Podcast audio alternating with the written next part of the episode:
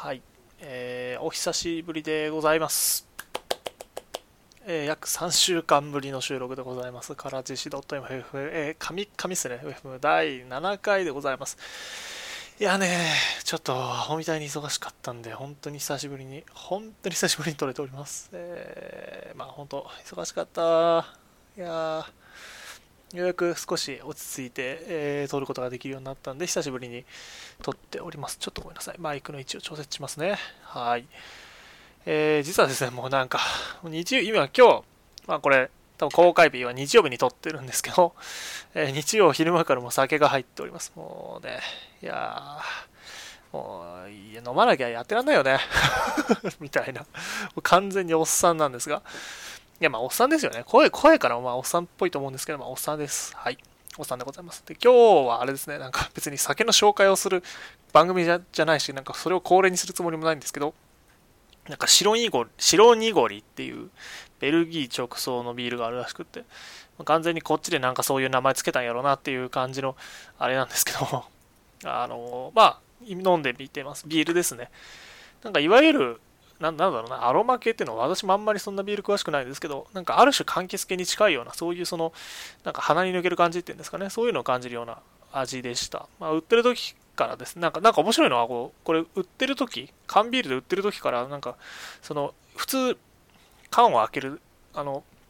部分って上になった状態で売られてると思うんですけど、このビール逆なんですよね。下になってて、なんかそういう風にその、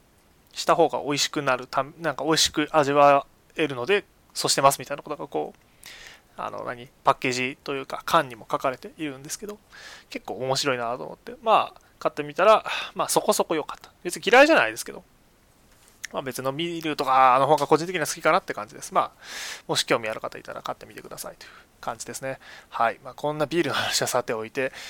あ、そうそうそう、あの、報告、すみません、なんかお知らせというか、しょうもない話ばかり続いちゃって申し訳ないんですけど、あの、実は Web 白書を作、え公開するというか、え、各回のリンクにもちょっと貼ってたりしてます。多分この回の、え、いつ、あの、ショーノートっていうんですかね、にも載っていると思うんですけど、え、まあ、これ何なのかっていうと、まあ、そもそも Web 白書を知らない人っているのかなこのポッドキャスト聞いてるような層は多分大体知ってそうな気はするんですけど、まあ一応説明すると、なんか、こうリンクをクリックして、なんかその、なんでしょうね、そのウェブサービスを作っている。ウェブサービスじゃないね、ウェブのページを管理している管理者さんになんかメッセージをちょっとしたのを届けたりとか、あと、このページいいよっていうのをその伝えるみたいな、そういうサービスがあってですね、まリンクをクリックするだけで、その人にその、ウェブ拍手っていうのを送ることができる。まあ、拍手を送るなんで、まあ、なんでしょうね。いいいいね、みたいなもんですよ。で、まあ、一昔前にはそういう、なんか、いわゆる SNS のいいねみたいなのが全然なかったから、まあ、それゆえにできたものだというふうに私は認識しているんですけど、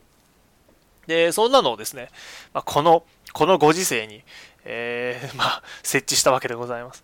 でただ、Web 拍手すごい楽であの、使うの本当楽なんですよね。登録して、リンク発行して、それを貼るだけなんで、パッとすぐできるっていうのもありますし、あの、私のこのポッドキャストって、えっと、なんですか、ホストをしているのが自分で、まあ、その契約してるサーバーとかじゃなくて GitHub 上なんですよね。だから、その、なんて言うんでしょうね。これちょっと特殊なことして、なんかスラック、なんかいいねみたいなのをしたらスラックに飛んでくるみたいなこと、まあ、できなくはないんですけど、基本的に絶対できなくはないと思うんですけど、あの、いや、でも GitHub 上でそれをやろうとするってなると、ちょっとこう、セキュリティ的にだ問題があると思っていて、まあ、そう考えるとやっぱリンクをちょっと押したら、あとはもう完全にその、なんだろうな、えー、別のどこかで集計してもらってみたいな方が楽だというふうに思ったんで、まあ、だから当初はギあの、なんですかね、Google フォーム使ってたんですけど、ただそれだとそれはそれで、その、なんか作るの、なんですかね、フォーム自体をこう、いじるっていうのがか、ちゃんと書かなきゃいけないっていうのがめんどくさいので、それはそれでなんか嫌だしな、みたいな。で、結果、まあ、ウェブ白紙に至りましたという感じですね。もう本当、リンクを置いとくだけでいいし、まあ、すぐ誰でも使い方とか考えなくても、パッとできるっていうのもありますから、いいのかなっていうふうに思います。まあ、あの、ご存知なんですか、リンク押すとカウントされるんで、面白かったなっていうふうに思った時にポチッとこう押していただけると、私は、あの、すごく嬉しいので、ぜひともよろしくお願いいたします。あ、やばいですね。ちょっとごめんなさいね。すごい市場なんですけど、これ4分ぐらい喋って気づいたんですけど、もうエアコンを切ってるんですよね。あの、ノイズが入るのが嫌なんで。いやね、やばいな、暑いな。ちょっと早めに切り上げないといけないんだけど、今日はね、ネタがむちゃくちゃあるんだよね。もうアホみたいにあってすごい困ってるぐらいなんですけど、いや、まあ、張り切っていきますか。じゃあ、ちょっと巻きでね、いきたいと思います。よろしくお願いします。で、今日、ショーノート多分ね、むちゃくちゃカオスだと思うんですよ。で、アイマスの話以外がしたいねとか言ってたんですけど、まあ、アイマスの話というかネタも詰まっ、なんか、どんどん増えてしまって、まあ、今日はだから、あの、両方話します。アイマスとそれ以外、いろいろ話しますという感じです。で、まず最初にね、ちょっとツイッターでも話をしていたところから行こうと思うんですけど、あの、ああのまずね、何の話かっていうと、秋葉原の美容師に髪を切ってもらったっていう、そういう話です。あ、よき、秋葉原の美容室って言った方が正しいか。で、そう。これツイッターでも話してた話で、あの、すげえ面白かったんで、ちょっとどこかしらで何かしらで残したいと思って、本当はブログの記事に書くのがちょうどいいかなと思ってたんですけど、まあ、なんかそのお店に迷惑かかってもいけないかなっていうんで、ちょっとポッドキャストにします。で、まずね、すごいあの前提として私は髪を切るのがもうむちゃくちゃ嫌でめんどくさくて、もうなんか髪型をセットするとかもなんかほんと、ほんとなぁみたいな気持ちなわけです。あの、田舎者だからってのはもちろんあるんですけど、なんかそれを、にそこまで頑張る必要とはみたいな気持ちにいつもなってしまって、こう、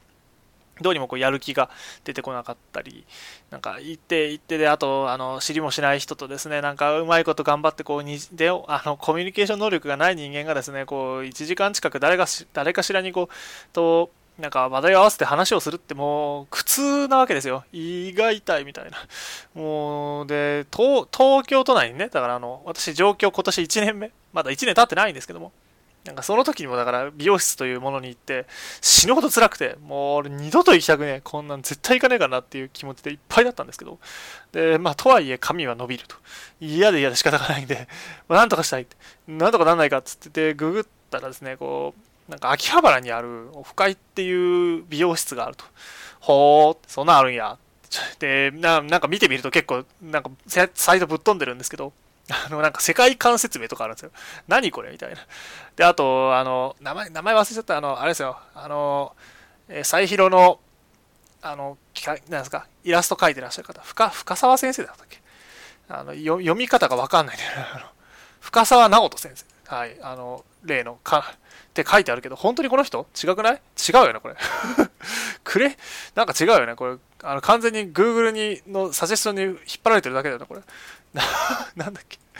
なんだっけ？出てこない。もう全然出てこない。もう、後で、後で調べます。ちょっと待ってください。はい、出ましたね。え三崎呉人先生ね。もうようやく、ようやく分かった。お前、どんだけなんやねんという、あれなんですけど。えっと、まあ、そんな方の、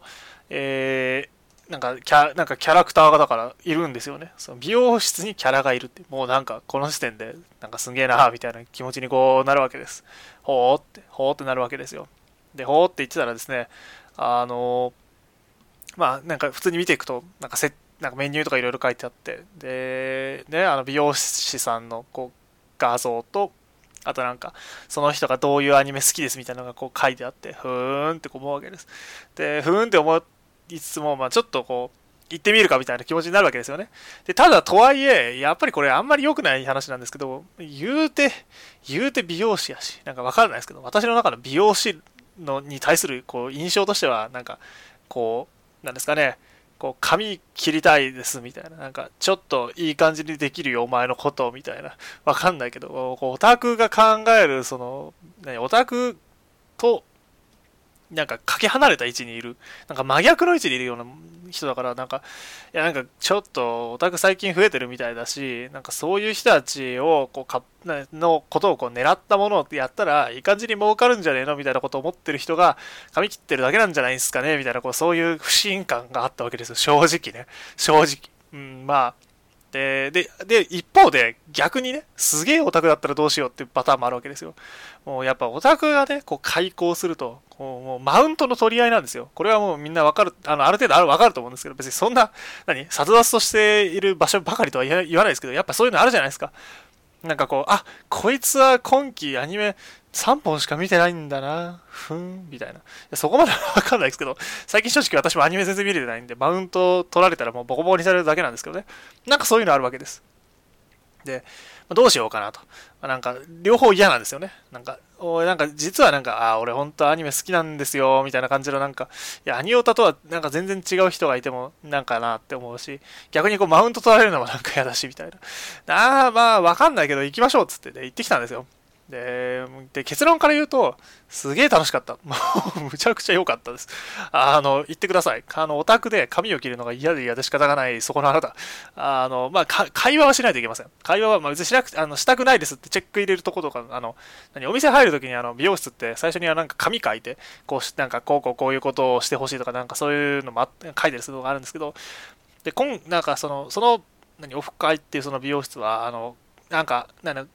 きなコンテンツ、なんかアニメとかのタイトルを書いてくださいみたいなのがあったり、あと、あの話しかけられるのが辛かったら、なんか話、ね、会話がしたいですかしたくないですかみたいなチェック欄があって、そこに、だから、会話したくななかったら会話したくないって入れればいいんで、なんかそんなこともできるというところもあり、まあだから結構ね、こう配慮はいろいろあるんで、まあ、まず行ったら基本的に悪いようにはならない気はすると。まあ、ちょっと高いんですよね、他と比べると多分。比較的高いんですけども、十分、まあ、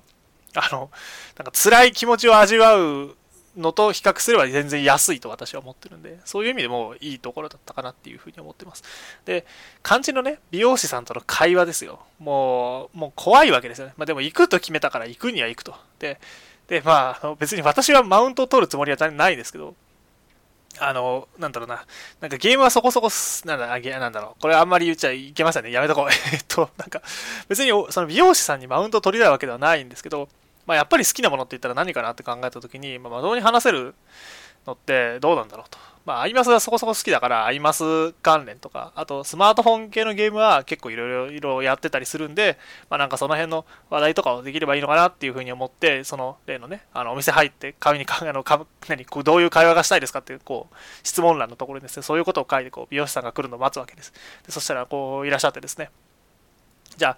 あ、ああ、りがとうございます。って、じゃあ本日はよろしくお願いいたします。って言って、こう、なんか髪洗ってもらいながらあの話すわけです。で、その方は、なんかこう、美容、あ、あに、ね、アイマスあんまり実は僕わかんないんですよ、みたいな感じで、もう最初からこう、だいぶ正直な方で、ああ、ありがとうございます。まあ、そういう人もいるよね、そりゃそうだよね。って思って、で、どっちかというとラブライブが好きです。って。ほー、みたいな。あ、やばい、ここでちょっと火花散るかな？みたいな、こう、なんか、なんとなくこう、なんか、なんですかね、もう、こう、髪を洗われてるっていう、そういう状況ながら、もう絶対、や、あの、こうなんですか、身体的には負けてるけど、会話では負けないぞみたいなことを一瞬考えるわけですよ。いや、とはいえ、違う違う違う。今日はそういうことしに来たんじゃないから、別に、ラブライブは別に、俺嫌いじゃないし、全然、みたいな。ちなみに一番好きなのはエリーチカさんなんですけど、いや、もうほんと最高よね。いや、もうなんか、いいよな、そういうのはいいんだ。と、今日はその話はするわけじゃないんですけど、けど、まあなんかそういう話からま入って、で、アニメで、じゃあまあ、あの、でも、でも、なんかシンデレラガールズのアニメは一応全部見ましたと。ああ、そうなんですか。ふーん。やっぱ、シンデレラ結構見てる人おるんやねって思ってたら、こういきなり、やっぱ、ミレアちゃん、いいっすよねってこう言い出すんですよ。で、親ってこうなんか、なんかこう、さっきこう懸念していたあたりとはちょっとこう違う方向になんか雲行くがいって、まず少なくともいきなりそのミリアちゃんの話をしだす時点で、あ、この人は多分どっちかっていうと、あの、ちゃんとこっち側の人なんだなっていう気持ちにまずなりますと。で、まだた、とはいえ、まだマウント取る取らないはちょっとまだわからんと。で、あの、ひょっとしたら美容師がこっからこうマウント取りに来るかもしれないと。俺はミリアちゃん好きなんだぞみたいなことをこう急にこう語り出すんじゃないかみたいなことを考えるわけですけど、ま、まず結論から言うとそんなことはなかった。で、で、なんかこう、やっぱり、なんか、あの、あれじゃないですか、僕もリカちゃん好きなんですよ、みたいな感じで、ああ、わかります、わかります、みたいな、なんかこう、似た系統がね、割と好きなんだなっていう、こう、ことがまあまず分かって、そこでちょっとほっとするんですけど、なんかあの、あの、2話、2話だったかな？確か、あの、私の記憶が怪しいんですけど、なんか2話だったかで、あの、なんかビデオカメラに向かってこう、いろいろやり出すシーンがあるじゃないですか、あの2人が。なんか、撮って撮って、みたいな感じでこう やり出すシーンとか。いや、あの辺とか、むっちゃ可愛いっすよね、みたいな。なんかもう、あの、なんかね、語彙力がないオタクの喋り方をしだすんですよ、美容師さんが。あの、美容師、でも、で、あの、言ってなかったさ、外見とか全然言ってなかったんですけど、美容師さんは美容師さんだから、ちゃんと髪セットしてるし、ちゃんと着込んでるし、もうなんかイケてる感じなんですよ。あの、明らかに私が苦手な感じの見た目なんですけど、中身は全然そんなことないと。もうなんか、あの、中身はなんか、あどちらかというとこっちに近い感じがしていて、あ、なんか、あ逆にそういうことしてくれてんのかなみたいな凄さをこう、会話術の凄さみたいなのを感じつつ、やっぱすげえなみたいなこう気持ちになってたわけですね。で、まあ、その中、そのままこう、いろいろ話をしていたんですけど、まあ、とはいえ、やっぱりその、まあ、なんでしょうかね、アイマス自体の話ばっかりっていうのもあれなんで、いろいろこう話をしだしていたら、まあ、アニメいいですよね、みたいな。で、今期、私全然見れてないんですけど、こういうのが良かったですよとか、この辺のとかはすごい良かったですとか、で、あと私新卒なんでとかいう話をしたら、ああ、そうですか。だじゃあ、あの、ニューゲームの2期とか見ると、あの、むちゃくちゃいいですよ、みたいな、なんかこう、なんか、こうなんか時期とかに合わせたですね、こうアニメをサジェストしてくれるっていうところまであるわけです。ああ、もうすげえな。もうこの時点でも私はもうなんか、さっき、さっきのマウントがどうとかじゃなくても、なんか単純にこう、なんていうか、髪を切ってもらいながら、こう、新しいアニメを、の、なんだにどんなものがあるか分かるなんだそういうものを見る、見なんだなんだろうな、なんか、そういうことを教えてくれるっていう、なんか、なんかある、ある種アドバイザーみたいな、なんかそういうことをしてくれるところだっていうのがもう分かってきて、なんか、あ、これ、実はすごい良くないみたいに なってきて、すごい楽、もうその時点でかなり楽しくなってていたんですけど、で、で、でなんか割とだからこう打ち解けてきたんですよね、美容師さんともなんかいろいろこう話してて。で、そしたら、で、なんか、なんかそしたらこう、なんか一番好きなアニメどんなのがあったりしますとか、こう、これちょっと結構下手すりゃ禁句なのかもしれないですけど、聞いたら、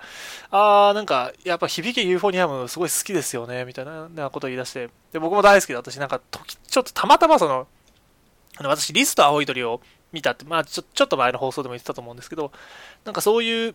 ことも、まあ、あの、リスト青い鳥を見ていたこともあって、ちゃん、ちょっと、実は2期見てなかったですね、ユーフォニアムの日記を。1期は見てたんですけど、なのでなんか、その辺とかをちゃんと見たかったから、見て、たまたま見てて、で、お、あ、ユーフォニアム2期今見てらっしゃるんですか？いやー、すごいですね。たまたまとはいえ、いや、あの、あの作品本当にいいですよね。みたいな感じで、いや、わかります、わかります。まずその辺であの、まずアニメをアニメと言わずに、あの作品っていう時点でもう、あの、信頼感マックスだったんですけど、すごいですよ。で、あの なんか、今どの辺なんですかって言われて、あ、今確かちょうど10話ですね。10話見終わったとこなんですって言って、あ、そうですか。10話ってことあれですよね。あの、れですよね、飛鳥先輩に向かって、あの、おばちゃんがいろいろ言うところですよね。あの、先輩になってただの高校生なのに、こう、諦めるは最後までいっぱい頑張ってからにしてくださいってこう、言い出す。あの、あの辺ですよねとか言って。もうだから何話で何が起きてるか把握してらっしゃる。ああ、もうなんか、だからもうこの時点でもう美容師さんにはか、まあ、完全に対する不信感はもう完全になくなって、もうそこから単純にユーフォニアム2期いいよねみたいな話をずっとしてたわけです。で、あ、ユーフォニアム2期の話はちょっと後でします。あの、ほんとすごい良かった。むっちゃ良かった。で、で、さらにその美容師さんすげえなって思うポイント、もう1個目が、あの、なあ、名前出てこなか暗くらかちゃった。あの、先輩、トランペットの先輩わかります？わかるかな？あの、名前が出てこないんだけど、えー、ユーフォニアム2期の、えー、あ、香織先輩、そうそう、香織先輩ね。あの、香織先輩がいらっしゃったじゃないですか。香織先輩のことを、その美容師さんが、あの、作中ではあまり呼ばれていないであろう中瀬子先輩って呼ぶんですよ。もう なんか、この時点で、あ、この方は本当にあの、すごい方なんだなって、だからあの、別になんか、あの、なんですかね、その、あの、汚い、汚いというか、あんまり嫌な意味ではなくて、本当にすごい知識量がある素晴らしい方なんだなと、この方本当に、あの、アニメのことが大好きで見てらっしゃる方なんだなっていうのが分かって、なんか、ああ、本当に素晴らしいなというふうにこう、思ったわけです。で、そう、で、まあ、実際そこからこうユーフォニアムいいよねみたいな感じで一気のどういうとこ良かったねとか、あの、なんか上手くなりたいって言って橋橋をこうやっていくところとか本当いいっすよねみたいななんかこう熱血というか、なんかこう自分の好きなことにやっぱり真摯に取り組んであったりすごいいいよねみたいなそういう話をこうひたすらして盛り上がって楽しくなっちゃって。いやなんかあここ良かったなともその時点ですごい楽しくなってたっていう。だからそういう話なんですけど。であそうそうそう。あのまあそんな感じで髪切ってもらってて。で後半になってくるとなんかなんかこう美容師さんからあの皆さんがこういろいろ話をしだしてであのやっぱりさらに打ち解けてきたんで言ったらなんか僕基本的にあの妹系のキャラクターとかすごい好きなんですよみたいなことを話をして出すんですよ。おーみたいな。なんか妹萌えなんですよね。だから作中でなんかちゃんと妹のことをこう愛しているみたいな感じのやつとか結構好きで、みたいな感じで、あの、まあ な、なるほど、みたいな、こう、すげえなって結構こう、美容師で僕、そん、美容師で、てか別にそのアニメ系の話があるとはいえ、さすがに私そこまで行くと思ってなかったんで、すげえな、みたいな、おおやるな、こいつ、みたいな気持ちにこうなってくるわけです。で、そこからこう、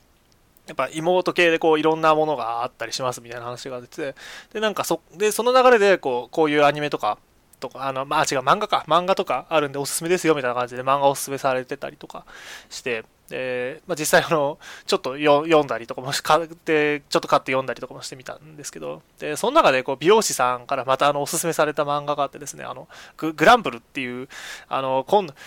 今度、なんすか、夏か、夏確かアニメでやる作品なんですけど、これがもう勧められまして、確かバカテスとかもあ昔あったねとかすごい面白かったですよねみたいな話の流れで、あ、バカデスお好きなんだったら、その、バカデスの原作書いてらっし,、ね、らっしゃる井上健二さんでしたっけ？って方が、あの、漫画の原作やってる、ま、あの、ものがあるんで、それすごい面白いですよって言われて、あの、秋葉、で、そのまま、あの、そう、その美容室が秋葉原にあるんで、あの、帰りにアニメートに行って、本を買って、その、だから漫画を買って帰ってくるみたいなことをしてました。まあ、むっちゃ良かったんですけど、実際、すげえよ で、その漫画自体も実はすごい良くて、あの、まあ、これもちょっと後で話します。で、まあ、そんな感じで、とりあえず美容師の話をまず、美容師の話をまず終わらせたいんですけど、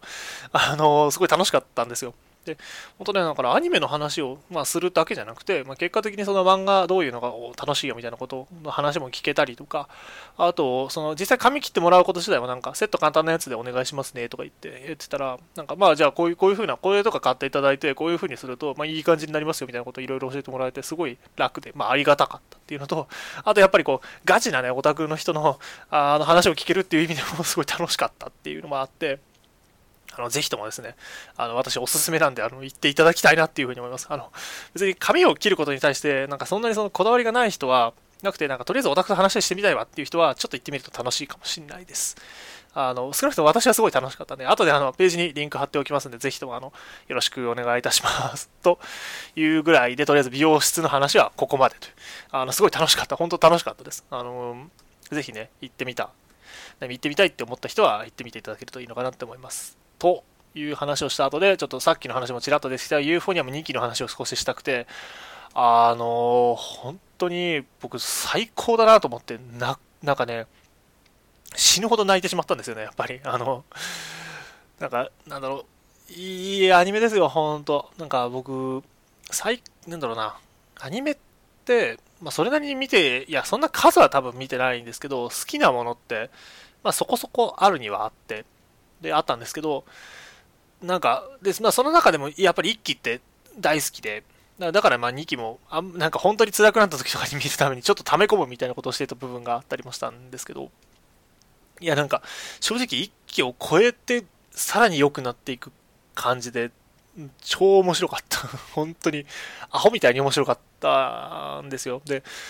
なんか、なんだろうね、生きていて本当これほど素晴らしい作品に出会えたっていうことにひたすら感謝するぐらい良くってですね、あまりネタバレとかしないんですけど、あ、なんか、それさっきしれっとね、あの、10話であの、どんなセリフ言うかネタバレしちゃってたんですけど、あの、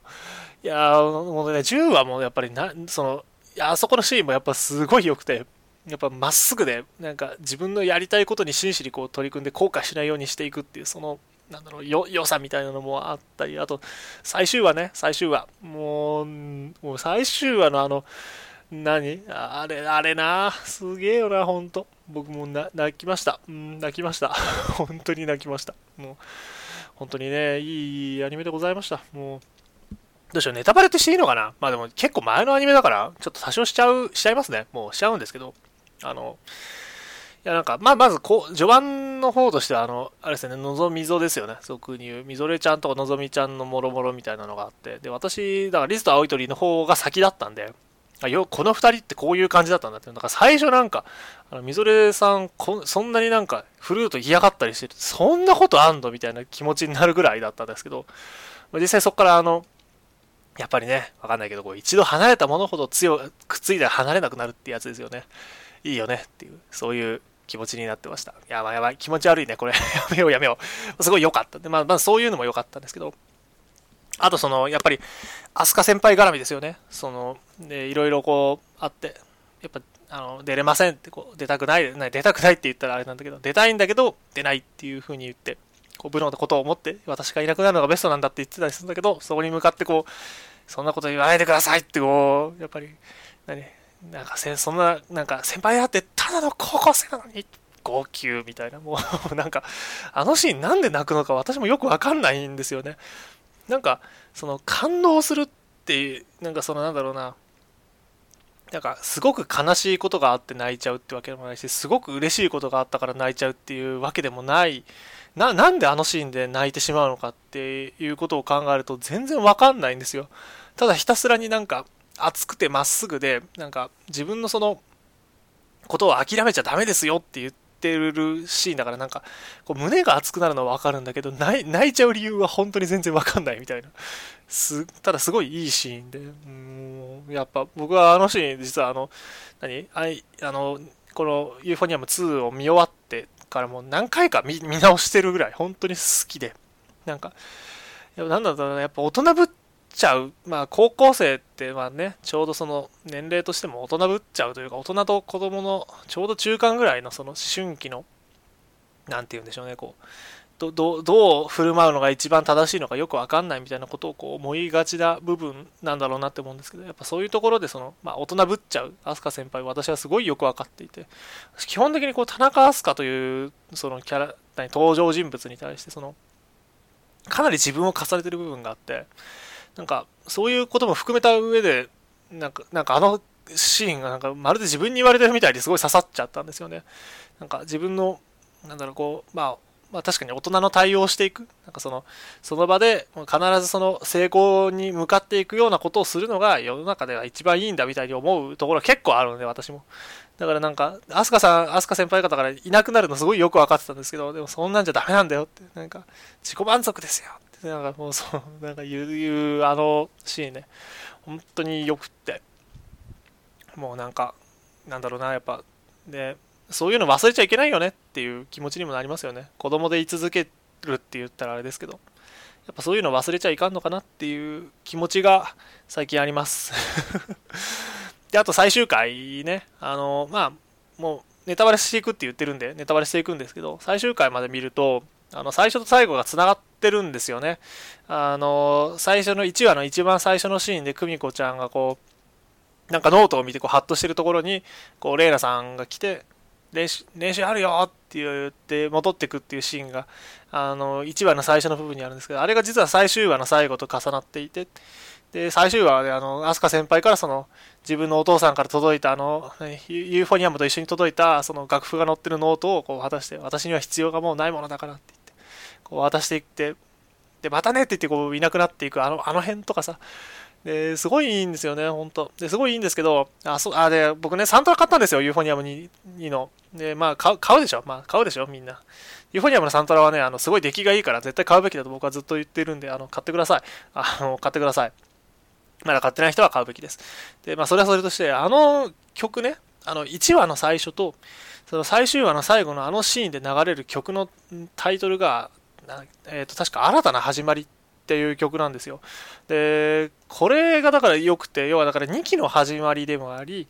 その、いや3年、3年生がいなくなってからの始まりでもある。で、なんかいろんな始まりなんですよね。飛鳥先輩が、まあ、その、卒業していくっていう意味でも始まりであったり。まあ、なんだろう、基本的に何かが終わるのと何かが始まるのっていうのは、そのとあの一緒だっていうのは、まあ、いろんなところで言われてる話だったりするんですけど、なんかそれがこう、その一曲のタイトルの中にすごい詰まってるような気がしていて、すごい私はすごいこう、グッときてしまってよかったなっていうふうに思います。で、なおかつしかもその曲の中に、その、響けユーフォニアムっていう例のね、あの、アスカ先輩が吹いていた曲、曲の、曲のそのなんだろうメロディーラインが仕込まれてるっていうその音楽的にもその伏線として含まれているっていうところまで含めてすごいよくできてるんですよねあの部分って。すごい天才だなって思います。でだからもうないなんかそういうのも感じた上でやっぱ良かったなと本当にいい作品やったなっていう気持ちになっております。もうあのまだ見てない方ね結構ネタバレしちゃってますけど漢字の部分のネタバレってどうなんでしょうね。あのーまあ、してるのか、してる気もしていますね。あと、お姉ちゃん周りの話とかも全然してなかったりすると思うんです。あと、レーナ、レーナの話とかね。いやー、もう、僕ね、あ、こちょっとまたなんか話し出すと、僕ね、高坂玲奈が本当に好きなんよ。もう本当に。大、大好きなんですよ。もう、あのー、むちゃくちゃ、もうなんか、なんかもうまず変、私変な話なんですけど、前提としてね、やっぱ恋してる女の子って一番可愛いと思ってて、やっぱ誰かのことを好きな女の子が一番可愛いんですよ。変な話。すごい良くて。で、あと、まっすぐで、自分のやってることは絶対に正しいって、正しいって言ったらあれですけど、もうなんか、それに見合うその実力もあって、すごいかっこよくて、なんか、なんかもちろん女の子としても私すごい大好きなんですけど、その、なんだろう、生き様自体もすごい好きなんですよ。かむちゃくちゃかっこいい。あの、特別になりたいからトランペットを吹く。もう、な、なんなんだろうな、そのかっこよさはっていうぐらい本当大好きなんですけど。で、で、そんなレイナさんが、ああ、だからネタバレしない方がいいか、これはね。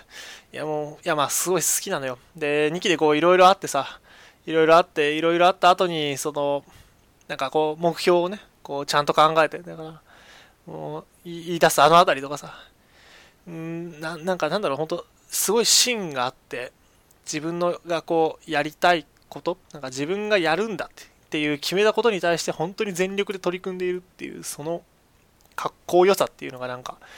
別にそのアニメのキャラだからとかそういうのとかじゃなくて単純にその見習わなきゃいけないのかなっていうふうに思うところもあったりしていてあと単純に可愛い。あの新山先生が出てきて目が死んでるあたりとかね。とかすごい好きだったし。あとやっぱり大黒山にね登っていくあたりとかほんとさあのこんなこと私他の人は絶対やんないよねっていうあたりとか。い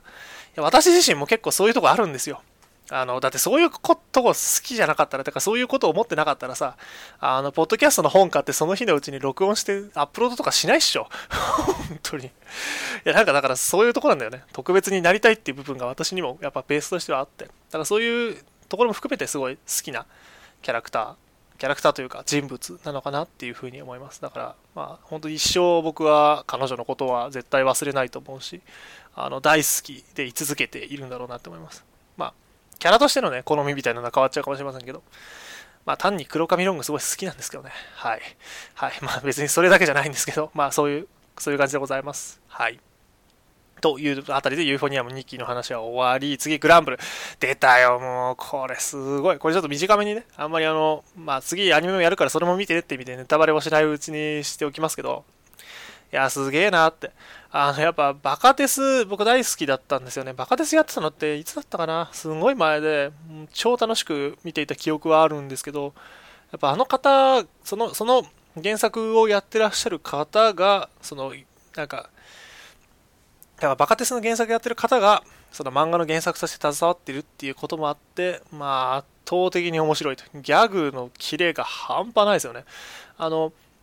あ、の、なんですかね、タイトルの名前が、その、グランブルー？なんかグラブルみたいになってますけど、そうじゃなくて、あの、なんかダイビングのショップの名前がグランブルーっていうところがあって、で、そこにその主人公がこう居候して、もろもろ始まっていくっていう、そういう話だから、そのタイトルがそんな感じなんですけど、あの、まあ、おあのまあ、さっきもちらっと言ってましたけど、そのダイビングをする漫画なんですよね、一応。あのだから真面目に、あまあ、とはいえ逆逆漫画なんで、それ以外の部分も結構いっぱいあるんですけど、その真面目にそのダイビングするところは本当にダイビングをしていて、すごい綺麗でいいっていう反面、それ以外のその、なんかいわゆる大学生のノリの不快じゃないんだけど面白い部分っていうところが完全に凝縮されていて、あの、うん、私はすごい好きで好きで、むちゃくちゃ面白くて、なんか表紙に載ってる可愛い女の子目当てに買って、なんか綺麗なことが待ってるのかなって思うと中身はただのギャグ漫画っていうか、ただのっていうかアホみたいに面白いギャグ漫画で、あの、なんていうかね、面白いんだけど、なんか面白すぎて、なんかね、ちょっとざ、ちょっと残念な部分、なんなんだろう、えっ、ー、と、なんだろう、残念美人の残念みたいなところが、なんか、ちょっと、なんか、こんなになんか綺麗にダイビングの話とかしたり、可愛い女の子出てきて、すごいなんかこう、ちょっと恋っぽいところもあったりするのに、急にその、なんかギャグになるとアホみたいに面白いみたいな、なんかそういうところがあって、これはね、本当に面白いんで、やっぱ美容師さんがね、あの、お勧めされてることもあって、なるほどなって、あの、いや、その方もすごいなんか面白くても、本当声出して笑いまくりますから絶対買った方がいいっすよ、みたいなこと言ってて、まあ、買ってみましたけど、本当面白い、むちゃくちゃ面白かったんで、あの、こちらに関してはぜひともね、皆様、えー、まあ、買うのもいいですけど、来期、来月？な今月か、なんなら、からアニメアニメもね、始まるっていうこともありますので、えー、ぜひともね、皆様、えー、お読みになっていただければいいのかなっていうふうに思います。あ今、手元にあったので、ちらっと見ると、7月13日からアニメ放送開始だそうなんで、ぜひご覧になっていただければというふうに思います。というわけで、軽めに話して、で次ですね、うーん、あ、これも軽めの話かな。ちょっとこれブログにも書いてたんですけど、あの文化庁メディア芸術祭ってやつに行ってきました。えー、これ、まあ何なのっていう話だと思うんですけど、まあ日本の中にはそもそも文化庁というものがありますと。で、文化庁っていうのはなんかその、まあ、わかりませんと。なんか、なんかそのとか言い言いそうになりましたけど、よくわかってないと。まあ、まあ、要は日本のその国営のえー、まあ、行政機関が、まあ、やっていて、まあ、とはいえ文化なんで、その、なんか優れた作品をどうのこうのみたいなことをしたいみたいな、そういうことを考えている人たちなんですけど、で、その人たちが、まあ、その、なんですか、日本だったり世界だったりから、こう、いろんなメディアを、こう、募集して、で、応募された作品の中から、一番、えー、なんでしょう、優秀賞とか、えー、なんですかね、そういうのをこう決めて、えー、決めるっていうものがあるんですけど、で、その、文化庁メディア芸術祭っていうのがそれなんですね。そのコンテストっていうか、そういう、そのコンテストの名前ですと。で、それの、その受賞作品を展示する会っていうのがあって、先月あってそれにちょっと行ってきて、これ結構すごい良かったんですよ。で、もともと私文化庁メディア芸術祭ってすごい好きというか、あの、信頼している部分があって、なんか、なんでかっていうと、ここで紹介されているその受賞作品って結構いいものが多いっていう印象があって、まあ、私が大好きなものがちょこちょこ入っていたりするんですね。例えばガンスリンガーガールとか、いや、もう漫画部門で選ばれていたりとか、あとメタルギアソリッドも実は選ばれていたりして、すごいなんかそのクオリティが高いものをそのちゃんと保証して受賞、なんか、なんだろうな、だからその、賞を取っているイコールそのクオリティが高いのが保証されているみたいなところが自分の中にはあって、だから、そういったものが集まっている場所って言ったら絶対楽しいだろうし、なんかどんなものがあるのか見たいなっていうのもあって行ってきたっていう感じですと。で、まあ展示されてるもの確かにいろいろあってですね、面白かったりして、漫画なんか、そういえば漫画買ってねえな、あの、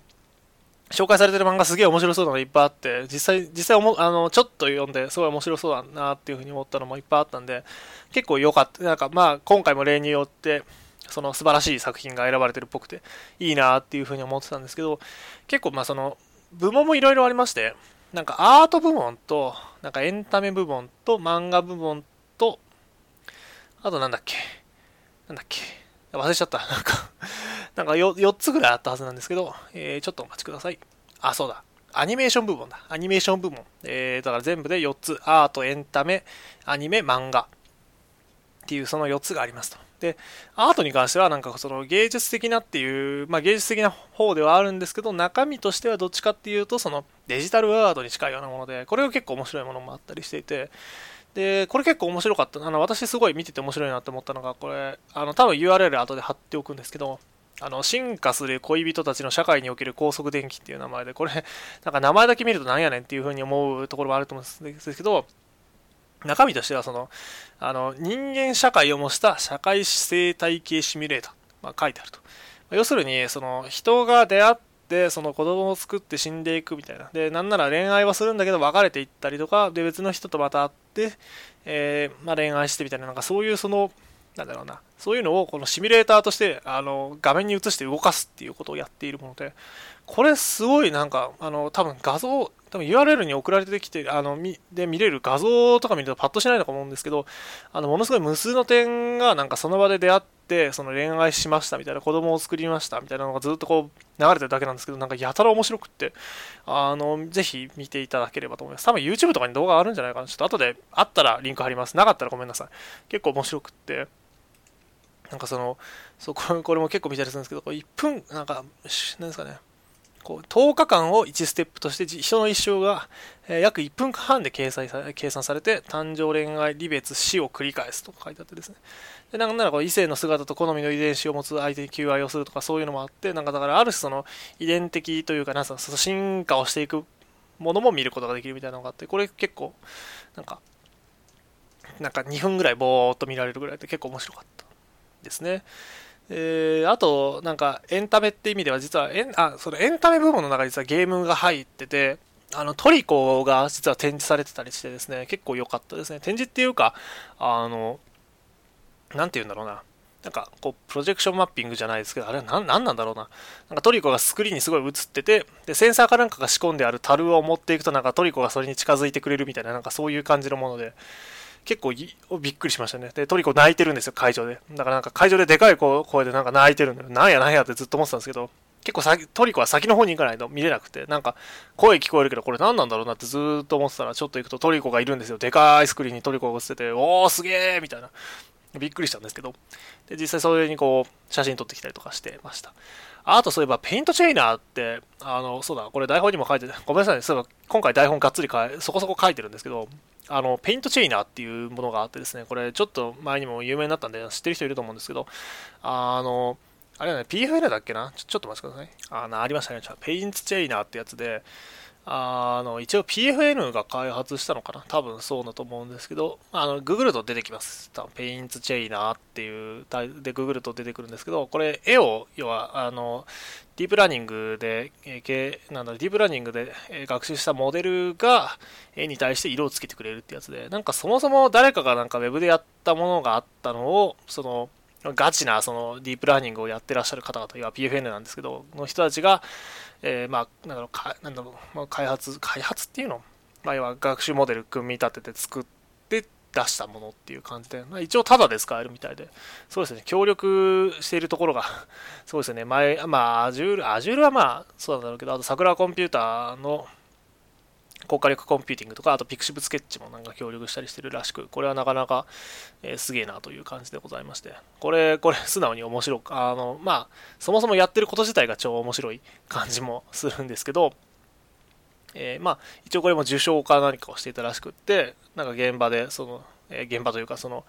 展示場でも公開されてたりして結構面白かったですね。これやっぱ色色を勝手につけてくれるってほんとすげえよなって改めてこう思うわけなんですが。で結構しかもいい感じの色をちゃんとつけてくれたりすることもあったりしてですね。なるほどなっていう。やっぱあれですね。ディープラーニングの勉強ちゃんとしないと本当この先ついていけないのかなっていう気持ちもありますし。なんかやっぱそうなんだろうな。まあやめましょう。この話は。こんな真面目な話を真面目というか別に社会的にちゃんと話せるわけでもない人間がね話しちゃまずいような気もするんで。まあとはいえ結構その、まあ、メディア文化庁メディア芸術祭は結構面白かったんで。まあ来年もいければ来たのかなって思いますし、ここで受賞した漫画まだちょっと読んでないのもあるんで、まあ、読みたいなっていうふうに思っております。というぐらいで、このぐらいの話をしておいて、次ですかね。出たダンジョンメーカー。これもうちょっとでも古い話なのかななんか今ツイッターで全然つぶやいてる人いなかったりするんで遊んでる人実はあんまりいないのかなっていうふうに思いつつもって感じなんですけど、あの、ちょっと前に流行ったスマートフォンのゲームっていう感じで、まあ、ちょっと前って言っても1ヶ月ぐらい前なのかな。今もやってる人も結構いると思うんですけど、まあ、いわゆるタワーディフェンスっぽいやつで、ブログでもちょろっと話してたんで、まあ、少しだけ話すかな。結構面白かったです。で、まあ、なんだろう、あの、まあ、マスに区切られているような、その、なんだろうな、3×3 のマスに、こう、罠だったり、モンスターが配置できる部屋みたいなのを置いてですね、そこの、その罠とかモンスターを強化してこう、えー、まあタワーディフェンスなんで敵がやってくるやってきたらそれに対してこう戦っていくみたいなそういう感じのずっとやるゲームだったりしたんですけどこれ結構良かったなと思っておりますすげえ面白かったでなんか、なんだろうな、こう、何が面白いかって言われるとちょっとあれなんですけど、こう、わ罠自体にこうシナジー効かせて、こう、うまくいってる時の楽しさとか、あとモンスターをその育てていって、で、育てるだけじゃなくて、その強化をする。なんていうのかな、えっ、ー、と、まあ、合成をしたりとかできたりしていて、なんかそういうその、どんどん自分を強くしていく感じとかも結構楽しかったりしましたし、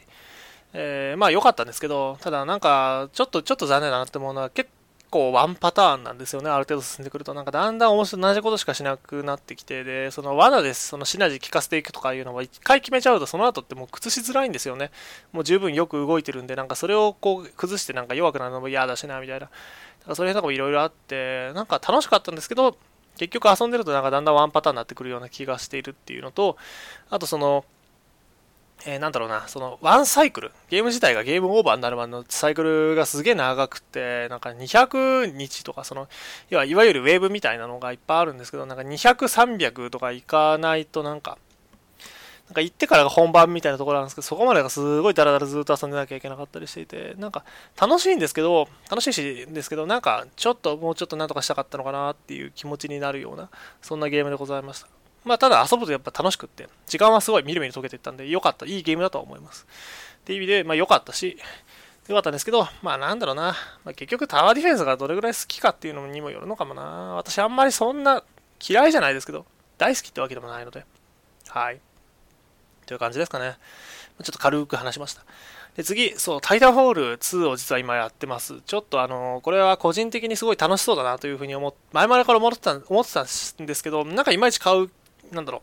えー、まあ、パソコン版ね、オリジンで出てるんで、買う、なんだろうな、気になったら、まあ、いつでも買えたんですけど、どうなんかきっかけなくて買えないなと思ってたら、なんかちょっと前だったかな、確か。GDC で、あの、タイタンフォール2のそのレベルのデザインみたいなのがすごい良かったよみたいなの記事を見かけていて、えー、あ、そうなんだと思って、ちょっと気になって買ってみたっていうのが、まあ一応今回の流れだったりしたんですけど、あの、まあ、まず、まずあの、その内容云々以前の前にちょっと値段の話をしたくて、すげえ安いんですよ、今。今っていうか、あの、いわゆるなんだっけな、あの、オリジンあの、要は EA がやってるその Steam みたいなやつがあるんですけど、それのその有料会員みたいなのになると、もうタイタンフォール2普通に遊べるっていう良さがあってですね。あの、だから、で、月額が500円なんですよ。で、年で3000円なんで、実は月額より年で入った方が圧倒的に安いんですけど、まあ、とりあえず私、タイタンフォール2のキャンペーンだけやりたかったんで、まあ、要は月額500円を最初に払うと。で、逆に、まあなんか、要はその最初に払ったら、もうそれで、あの、1ヶ月分まるっと遊べちゃうという。1ヶ月キャンペーン、まあ、何？なんだろう、なんだろう、他のゲームももちろんあるんですけど、遊べちゃうっていうのがあって、だからまあ、タイタンホール2のキャンペーンだけ遊ぶのにかかる金額はせいぜい500円ですってわけですね。超安いと。で、まあ、まあ、言うて600円。なんだけなんだ、えー、ごめんなさい、6時間？まあ、あ7時間ぐらいあれば多分キャンペーンなんでクリアできちゃうと思うんですけど、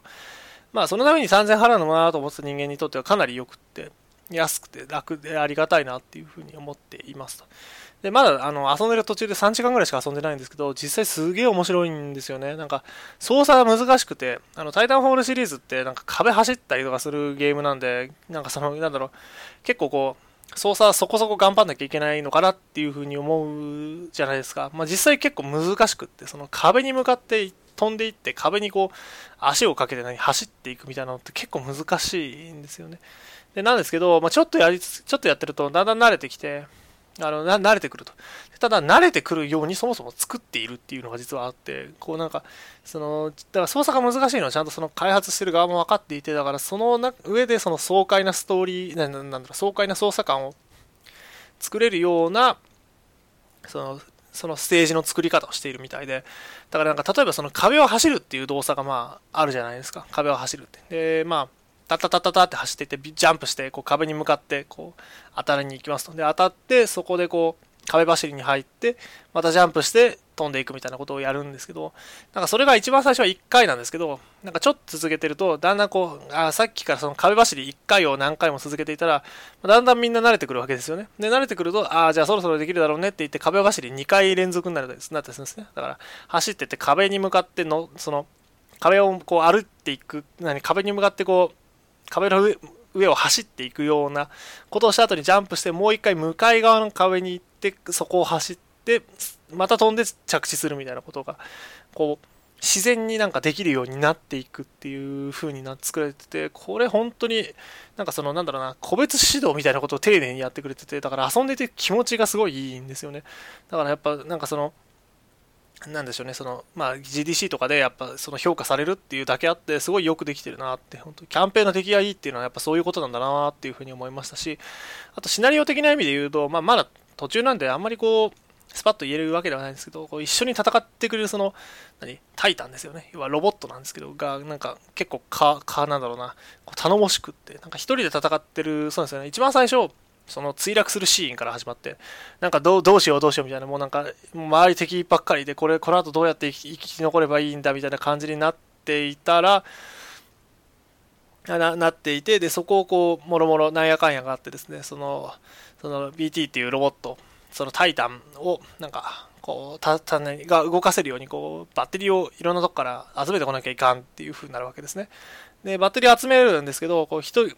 まあ、その間はずっと一人なんですもう仲間みんな死んじゃって、敵にやられちゃって、どうしようって、もう戦えない、勝てない、なんか、たえー、まあどうしようって思うわけですけど、とりあえずなんか銃とか拾って頑張って先に進んでいくんですよ。頑張って頑張って。ででもその間ずっと一人なんですよね。結構長い間一人なんですよ。1時間は言い過ぎかもしれないですけど、まあ、結構そんぐらいの時間一人で。寂しいんですよね、すごい。なんかもう敵はいっぱい出てくるし、なんかわけわかんないその惑星なんだ、いや宇宙なんで、要は惑星のその原生生物みたいなのがなんか突っ込んできて戦ってくるし、なんか怖えみたいな。いや、こんなん来んのかよみたいな感じのところで一人こう細々してる後に、その、なんか、なんでしょうかね、そのタイタン、要は BT を動かせるようになってから、なんかその BT がですね、いろいろしゃべその後はこう一人でなんか行動するときもその、そいつが喋りかけてくれるんですよね。なんかこう頼もしいし。で、実際こうなんかきつくなってきたら、やばいどうしようどうしようみたいになってたら、そのなんか、な時にもこう助けてくれたりとかしていて、こう、なんか頼もしさと、なんかその一緒に戦うみたいな感じで、なんか二人なら強くなれるみたいな 感じがすごい良くって、で、なんか単なる、で、だそれだけならまあいいのかもしれませんけど、なんか、なんだろうな、単なるその仲間っていうんじゃなくて、その、実際その、なんだろうな、そのタイタン、要はロボットに乗り込むことができるっていうところもなおよくて、なんかだから文字通り本当に一心同体で戦えるっていう、その AI は AI でその自分をサポートしてくれるとか、まあいろいろあったと思うんですけど、それだけじゃなくて、その一緒に戦えるっていう感じも含めた上ですごい良かったなって、良かったなっていうかいいなっていうふうに思いながら遊んでます。ね、あの、そろそろあの、例の、信じてが来るんでしょうけど、あの、ね、結構有名なシーンとかいろいろあって、トレーラーなんか見てると分かるんですけど、なんかすげえな投げられるシーンがあるらしくって、その、何？その、タイタンに、その自分の味方のロボット、ね、そのロボットにこう、ぶん投げられてすごい遠くまで飛ばされるみたいなシーンもあるらしくって、まあそういうのもあるらしいですけど、楽しみにしております。いや、いいですね。タイタンホール2はちょっとあの、結構、現時点でもすごい買って、買ってというか、その、500円で遊べるものとしてはかなり良いと思ってるんで、ぜひあの、遊んでみていただきたいなっていうふうに思います。というのがタイタンホールの話でしたと。で、うわ、まだあんな。やべえな、今日。むちゃくちゃ長えな。で、こっからそっか。アイマス話か。じゃあ、アイマスの話をしていきますか。いやーねなんやかんやね。アイマス、まあ、ライブも終わったから、少しは落ち着くでしょって思ってたんですよ。そりゃもう、落ち着くだろうなって思ったんです。そんなことはなかった。残念ながら。残念なのかわかんないですけど、ちょっとそんなことなかったです。いやね、ミリオンライブのまず1周年イベント、あの、ゲームじゃなくてあれですね、ベルサーユ秋葉原でやってたやつに、実はあの、行きました、昨日。いや、びっくりして、正直実は、あの、僕普通に抽選に応募すること自体も忘れてて、あまあなんかいけねえんだろうなって思ってたんですよ、ぼーっと。無理でしょって。どうせ、あの、いやもうなんか、もういけねえんだろうなって思ってて、まあとりあえず今日、何？えー、なんでしょう、えっと、昨日かだから、土曜日に、まあでも時間もあれだしなんか早めに行かないとその何もグッズなくなるみたいなこともありそうだしまあとりあえず秋葉原行こっかなって言って秋葉原行ってスタンプラリーでこう回っていたんですねであのベルサーユ秋ベルサーユ秋葉原の裏側一本裏側の道分かります？あのあれですよローソン。あのドラクエのローソンがあるとこね。あそこの辺りちょうどこう歩ってたらなんかブランニュシアターのコール聞こえてきておおや？って言って。えこんなとこまで聞こえるの？ってすげえなと思って。ちょっと行ってみっかって言って近くまで行ったら、なんか人だかりがあるんですよね。おーと思って。で、ちょ、ちょっと近くまで行って、行くと、なんか、普通に外から見れるっていう。で、あの、なんかだから、なんか一応、ね、その会場側としてもそれ許容らしくって、あの、なんかスタッフの人とかが、にちょっと聞いてみたら、撮影とか録音とかそういうのは禁止だけど、見るのは大丈夫みたいなこと言われて、おっしゃーっつって、そっからもう普通に立ち見ですね。2時間ずっと立ち見してました。あの、日陰じゃなかったんですけど、もう日が照ってて結構、結構あれ暑かったんですけど、見ててすっごい楽しかったですね。あの、いや、なんか無料でね、2時間も生でこう、無料でって言ったらなんですけど、あの、見ることができて本当にあの、ありがとうございますって言ってて、やってき、見てきました。で、まあ内容自体もすごい面白かったんですよね。結構、なんかミリオンの私、ああいうのってあんまり実は見てなかった、見たことあんまなかったんですけど、なんか若ちコピーがあの自分の端末であのガチャを声優さんに回してもらうあたりとかね、あれすごいね。あれ他でもやるべきだよね、絶対。あやるべきだと思います。てか、や、やんなきゃダメだと思う。あの、わかんないけど。なんかあれをやる、あれやられたらなんかその開発側もちゃんとやってるんやでっていう、その、なんていうの、意思表示感っていうのかなんかそういうのをすごい丁寧にやってるんだな感が出てて。あなんか、まあ変な話、逆に言うとそこまでやんなきゃいかんのか感はあるにはあるんですが、ちょっと面白いなっていうふうに思いましたし、で、しかもガチャ渋かったしね、内容が。すんげえ渋くて。なんか、かわいそうだったもんね、見てて。いや、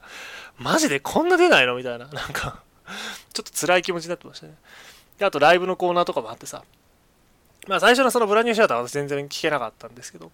あの、最後の方、 Welcome と Union ね、いやー、 Union、ほんといい曲で、やっぱ、 Union いいんですよね。あの、サビに入っていくあたりとかさ、なんか、な、ななんでいいんだろうって言われたらわかんないんだけど、あの、曲調のあの、感動させる、するだろ、お前っていう、そのなんか、しつこさをある種感じるかのような、あの、壮大な感じとか、すげえ良くて、そう、歌詞とかあるかなちょっと、探したら出てくるかな。お、あるあるある。そう。ほんと良くて、なんか一人じゃ届かない、一人も手放さないとかさ、もう泣いちゃうよね。なんか、あの、ただ僕はやっぱりあの、なんだろうな、やっぱ最初からその見てたっていうのもあるし、やっぱりそうは言いつつ、その競う方が好きというか、なんかそういう風なことを考えちゃう人間なんで、あの、なんだろう、歌詞的な意味ではやっぱり、あの、シンデレラの、あの、なんだっけな、えー、タイトルが出てこない、あの、ビヨンド・ザ・スターライトだっけ。あの、あれ、あれとかはさ、なんかその、なんか自分が一番輝くみたいな、なんていうの、その、なんか譲りたくないみたいなことをこうカレンが歌ったりするわけじゃないですか。ああいうのもまあ好きだ、ああいうのの方が割と好きだってずっと思ってたんですけど、これはこれでいいというかなんかその、絶対にみんなで行くんだよっていうその強さみたいなのも感じで、これはこれでちょっとグッとくるし、で、あとこれでまあその、あんまこれいいことじゃないのかもしれませんけど、あの動画が一応あの、あるので、あの、要はニコ生でやってたんでね、ニコ生でやってたんで動画があるんで、もうこれでちょっとこう、がっつり歌詞とかを見て、あの、聴けるっていうのが良くてね、な、な、で、いいんだよな、曲が。もうアホみたいにね、な、な、な、な、なんか、なんか同じこと何回も言っちゃうんですけど、本当語彙力が失われていくんですよ、どんどんこう、100万パーとかさ、なんかこう、ななんだろう、このよ良さね、わかんない。な。なんでこんなに俺この曲が好きなのかわかんないんだけど、すんごい良くってさ、なんか、すごくない？なんか、な、なんなんだろうな、この良さ。最後の方のね、あの、なんで、臨床みたいな感じでこう、こうみんながこう次々に歌っていく感じとかさ。で、なんか、やっぱ、やっぱでも、あれだな。やっぱやっぱり私はここ一人じゃ届かない、一人も手放さないがやっぱりグッとくるね、一番。いいっすね、なんか、こう、仲間とみんなで行くみたいなのって、あんまりこう、なんだろうな、ゲーム的にもあんまり私意識したことないのかなって思ってたんですけど、まあ、アイマス自体は割とそういうところはあるにはあるのかなっていうふうにも思っていて。で、あちょっとそれとつながりでね、あの、まあ、イベント自体すごい楽しかったですって話が要はしたかったんですよ。あの、ね、秋葉原のあの、あそこでなんか見れたっていうのがすごい楽しかったっていうのと、のと、やっぱユニオンいいなっていう話がしたかったっていう、そんだけなんですけど、でその次にね、実はその日、要は昨日ですよ、昨日の夕方というか、もう夜なんですけど、あの、今、イオンシネマで、あの、アイドルマスター劇場版ですよ。輝きの向こう側が、実はあの、リバイバル上映されてるってんで、僕実は見たことなくって、アニマス全部見たのって確か今年の初めの方だったりしたぐらいのにわか野郎なんで、全然見てなくてですね。あの、まあ、ブルーレイか、何、何、レンタルなりなんだりすれば普通に見れるんですけど、なんかいまいちきっかけがなくて見れなかったんですけど、今回そのやってるってことで実は見てきたんですよ。で、ユニオンでそれ聞いてからさ、あの、見ると、もうボロボロ泣くんですよね、なんか。だからミリオンライブ時代が要はあれは、始まる前の話っていう風になってるわけじゃないですか。そのまだあの、何、アンナちゃんとかカナちゃんとか、あの、志保さんとか、あの辺のあたりが、あの辺の6人か、がまだその、アイドルじゃなくて、その候補生としてスクール通ってる状態の頃の彼女たちの話っていう、まあ、そういう側面もあるっていう、そういう話、あの、ものなんですけど。なんか、で、で、あ、それでね、あまあ、あの、いろいろこうあって何？そのかなちゃんがこういやもうもう私アイドル諦めちゃいます諦めますってごめんなさいって言っていややめてさなんかはるかと電話もするんだけどなんかそれでもなんか私はるかちゃんみたいにならないよって言ってこう電話切っちゃうとかさもうそんなことをこうあったりした後のあのあれねその天海遥が天海遥としてアリーナで話し出すあのシーンですよ。もうね、もうアホみたいに泣いちゃって。私正直ね、あのぶっちゃけた話をすると、輝きの向こう側、最初の方、結構、もうなんか、いや、あの、一番最初のね、ネフリ姫の予告とかすごい楽しかったんだけどさ、なんかその後のその、合宿してるシーンとか、うーん、なんかそんなに、意外と面白くないみたいな。これは、なんか、これだけのために俺見に来たんだったら、ちょっとあれかもな、みたいに思っちゃうぐらい、実は結構テンション下がってたんですよ。だ、だれてるというか、なんか、なんか割とダラダラ話が進んでるような気はしていて、まあもちろんそのナムコの面々がこう、なんかそのアニメ初期の頃よりもすごいなんか強強くなったというか、しっかりアイドルしていて、いろいろやってるみたいな話になってたりするとことかも別に嫌いじゃないですし、なんか、で、ただ、一方でその、あの、何、なんか、あれなのかな、個人的にあの、やっぱりミリオンライブの面々がなんかこう、なんか、なんだろう、で、できない感が出ちゃってるあたりがあんまり好きじゃなかったっていうのもあるのかもしれなくて、なんか、まあ、作中的にも何、まあ、要はアイドルやってない頃なんで、それはまあそうなっても仕方がないんだろうし、一応ナムコの面々ってやっぱ先輩っちゃ先輩なんで、なんかその人たちにこう、なんだろうな、その人たちと一緒に何かをするみたいな風になったら、まあ、そりゃついていけなくなるのは当然なんでしょうけど、なんかそういう部分に関しても、こう、ちょっとこう、重たいというか、なんか、これずっとこれ、このままやっていくの？まあ、なんかそのうちできるようになったりするんだろうけど、なんだかな、みたいな、こう、そういう風な気持ちで、こう、重たい、なんか、感じで見てたわけですよね。で、なでなんならかなちゃんいなくなっちゃってさ、で、何？あの、なになになにもう本当全然なんかで電話のシーンとかさ、私正直も絶対あれで電話のところで、いやーなんかこれで終わっ、あーこれでなんとかなんのかなみたいな感じでこう思ってたら、え、なんならもうそこでさらにひどくなって電話切っちゃうみたいな。そこまで行くんかいみたいな。で、で、そっからその、何、あの、橋で要は、あの、何、見つけて、あの、橋でこう捕まえてさ、捕まえるって言っちゃあれなんだけど、なんか、こう、あの実はなんかお菓子食べ過ぎて太っちゃってうんぬんみたいなくだりがあったりしてなんかその辺もだからキャラ太らせるってすげえなと思ったんだけどさ それも。でもなんかまあそこもある種リアルな部分なのかなっていうふうに思っててそっからその続けていく感じ。話として続けていって。でまあアリーナに連れてって。ではるかがこう話し出すんですよね。まあで今回その話の軸としてそのなんだろうななんか天海遥がリーダーとして何をするかっていう部分が多分すごい大きいものだってまあ誰が見てもわかると思うんですけどそれに対する答えがまあなんかリーダーである前にまずは自分であることを優先するっていうかちゃんとその筋を通す。その自分が自分だったらまずどうしたいかっていうところにそのすごい誠実に向き合ってそれをその実行して実際にそれをでその成功させるっていう方向に持っていくっていうそのよなんだろうな。そういう部分も含めてすごい良かったし。なななんだろうねこのあの良さ本当によくわかんないけどもうなんかアホみたいに泣いちゃったんだよね。なんかみんなでやりたいからって。置いてっちゃ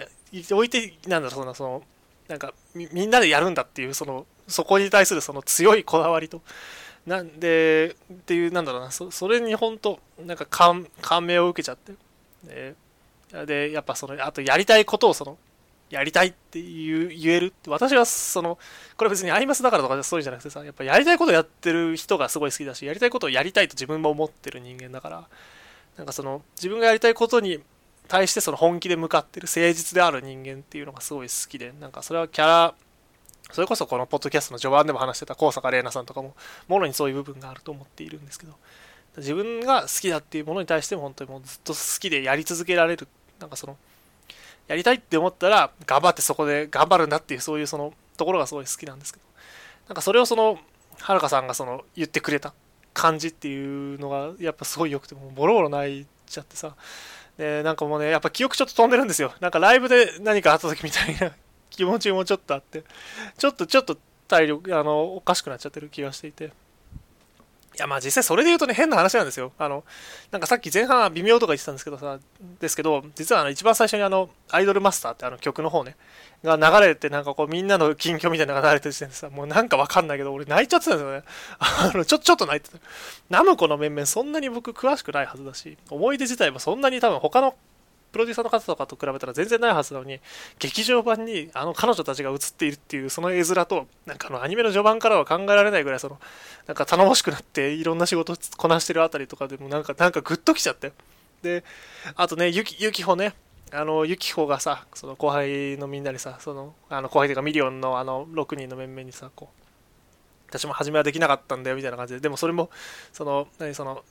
今はその自分もその頑張ってできるようになってきたからみたいなこう相談何そのもっと頼ってほしいんだみたいなこと言ってるあたりとかさすごいこうグッとくるんですよね。やっぱああなんかそのやっぱ成長みたいなところはすごい描かれていて。あと僕はやっぱ千早さんが好きなんですよ。あのご存知の通り。でお母さんに手紙出したりとかしてさもうなんか 千早お前そんなことするようになるのかみたいな。よかったなって。あれお母さん出てたんですかね結局ね。なんか見に来てくれてたのかなんか直接的に多分出てなかったと思うんですけど。いやでもきっと来てくれてるんだよ。で後からひっそりひっそりなんか手紙かなんかがちょっとだけ来るんですよね。よかったよって。わかんないけど。本当に来てたか知らないけど、うん、もう号泣ですよね。泣いちゃうよね。もう本当あまあまあそれはそれそれはそれとしてだからそのなんかそういう部分も含めてよかったり。なんかなんなんかねやっぱ良かったね。うん。なんかわかんないけどすごいよくって。やっぱそのそれこそ Union のさっきの歌詞もあるけどさ。やっぱこう一人じゃできないし一人一人も絶対に欠けちゃいけないんだよっていうそのそのなんだろう答えをやっぱり大切にしてでそれがあったからこそその Union って曲のあそこが作られてるのかなって思うとなんかジーンとくるなっていうふうに思います。なんたら今私話しながらなんかちょっとじんわりきてるしね。もうねよかったよほんと。ブルーレイ買おうかなと思って。もう思ってるんですけど。お金がない。そうお金がないんですよほんと。悲しきかな。ね。いや、ミリオンライブでもよ、いい、いや、ミリオンじゃない。やっぱ、よかったよ。で、あの、そう、 Masterpiece が流れるじゃないですか。 Masterpiece 僕、全然その、何、曲単体ですごい知ってていい曲だなってずっと思ってたんですけど、いや、あの後になんか、ライブがアホアホみたいに動く、ぬるぬる動くあの、その CG 全然使ってなさそうに動いてるあのシーンを見た、あのライブシーンを見るとなんかななおグッとくるというか、もう、いやもうね、本当夢を初めて願って、ど、なんだっけ、ど、どのくらいの時が経ったのだろうみたいなさ、もう、曲自体のその歌詞も、すごいジーンとくる感じでございますよ。もう、ちょっと、ど、どうだっけ、ちょっと、ちょ、ちょ、ちょ、ちょっと検索しちゃう。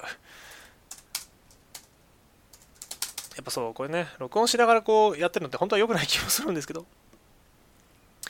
すごいよくてね、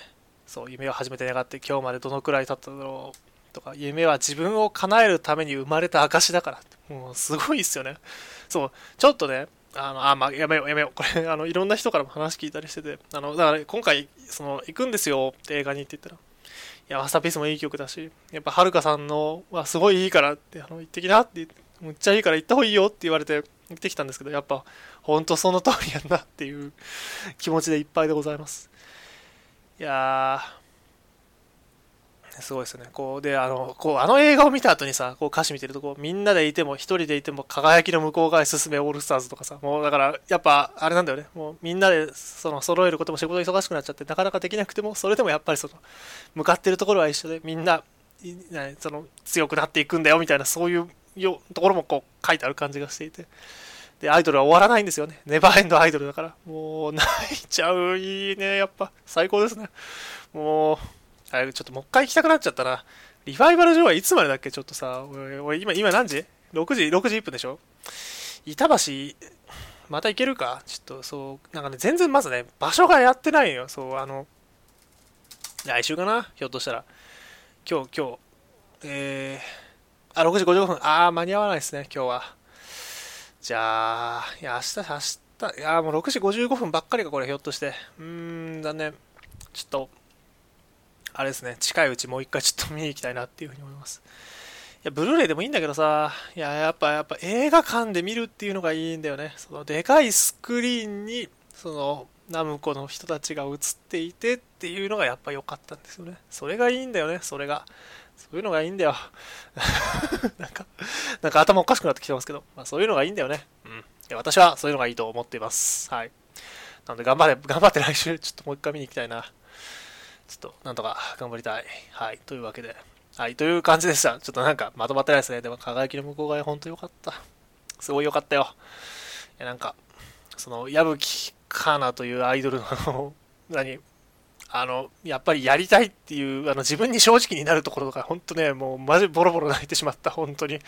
あの、本当にボロボロ泣いてしまうようなところ、あの、ものなので、あの、まあ、まだ見てない方もいらっしゃったらね、あの、ぜひ、やっていても若干もうネタバレしちゃってるんだけどさ、僕ガンガン。もう、まあ、もう一回見たいなって思った人がいたら、あの、見てほしいし。あと、虹色ミラクルが、その Union って、あの、その何？その輝きの向こう側へのその最後に出てる、あの、曲が、あの、何でしたっけ？確か、あれなんですよね。あの、なんだっけ、えっと、 Union ってそのミリオンの新しい曲となんか曲調が似てるみたいなのもあったりしてて、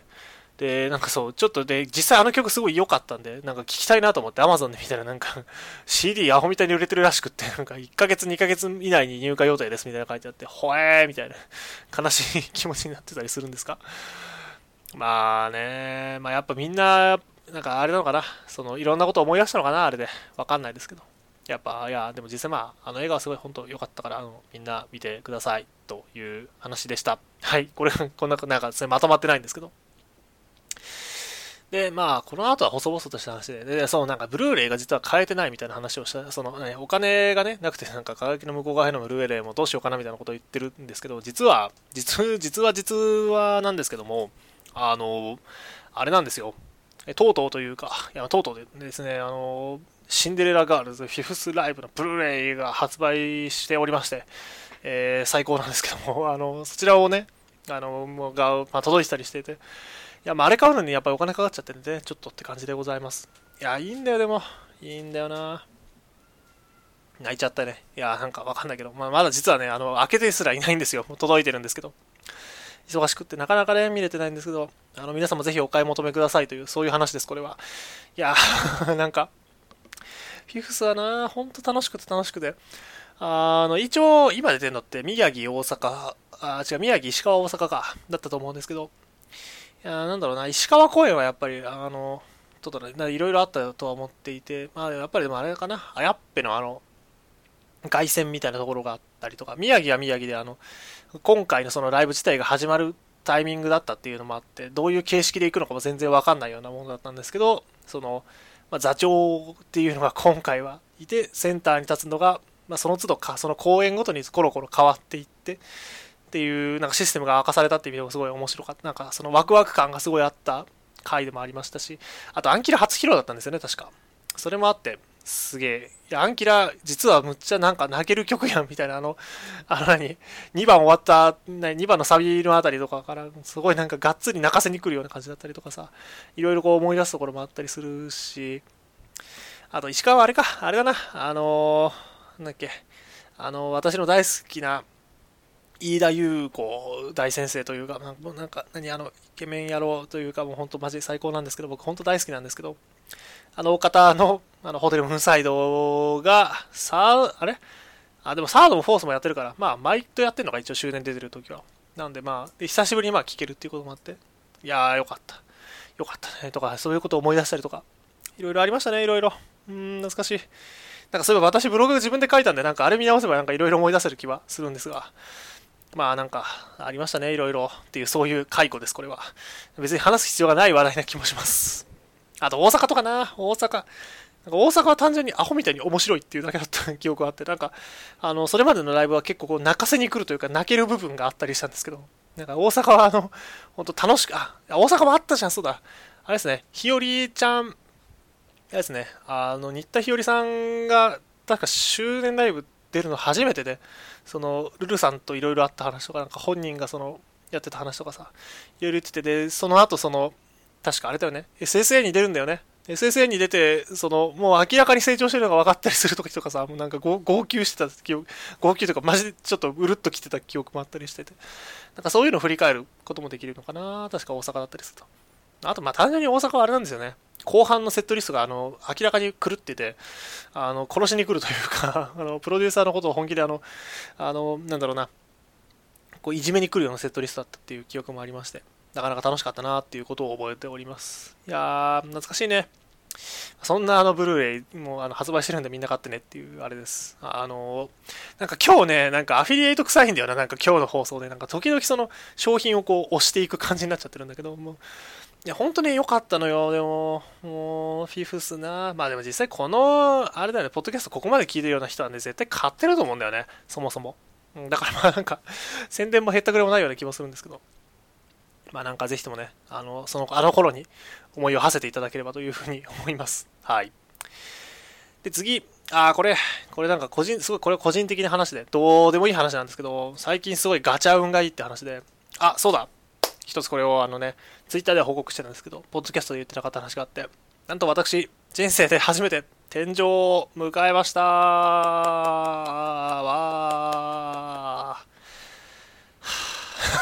ー。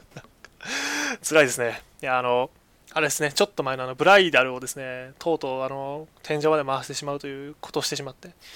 正直、いや、あのいや本当はね、ミキちゃんが欲しくて回してたんだけど、